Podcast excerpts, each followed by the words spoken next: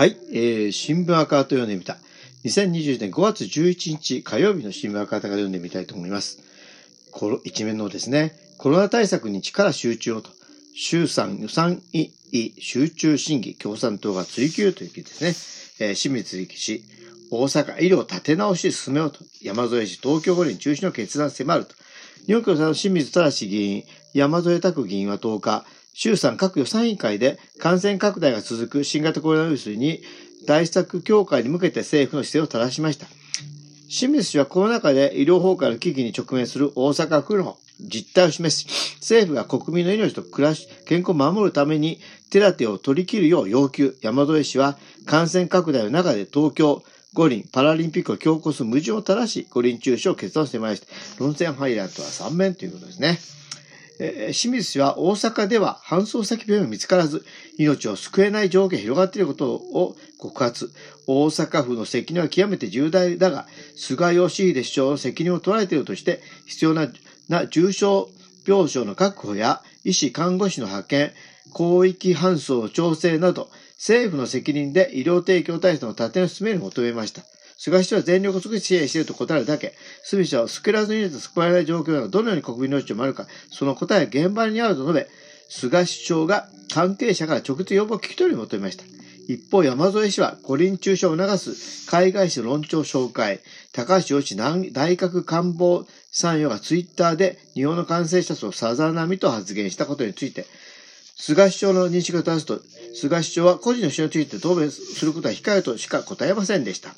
山添氏が、山添氏は高橋が官房された首相に進言しているから問題していると厳しく批判。さらに看護師や、えー、医師など医療スタッフの交流への派遣要請に医療現場から不可能だとの声が上がっていると言っている実態や自治体から、えー、ホストタウン自体の動きもあることなどを具体的に示し、あらゆる機関に負担をかけてでも五輪開催ありきで済むのかと迫りました。菅首相は選手大会関係者の感染対策をしっかり工事、安心さができるようにするとに国民の命と健康を守るとの答弁を繰り返すだけでした。本当に繰り返すだけですよね。うん。えー、っとです。今、この山添氏も、えー、山添議員もですね、指摘したこの、えー、内、高橋内閣参与。まあ、準公務員とかね、臨時公務員って何でしょうか。その、その人の発言がね、さざ波どころか大波になってるわけですが、えー、日本の感染はさざ波と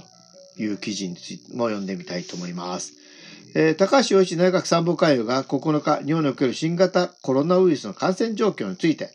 この程度のさざ波、これでは五輪中止かというと、わらわらとツイッターに投稿しました。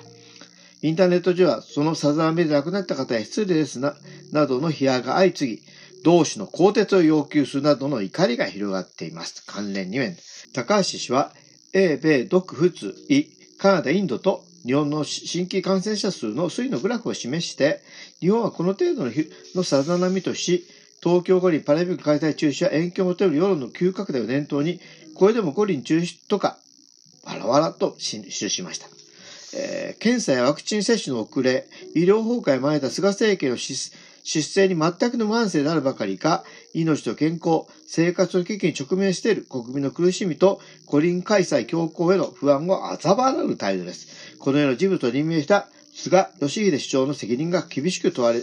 ます。日本共産党 C 加藤委員長は、ツイッターで多くの人々が苦しみ、命が失われることへの想像力も、痛みのない人物を国の政策決定に関与させてならないと批判。山口二郎法政大教授も、えー、人間の死に鈍感な者は権力、政策決定かかってない。死を防ぐことはできなかったとしても、そのことに対する、えーえー、悔いと恥を持つ者が政治を行うべきだとツイッターに投稿しました。その通りですよね。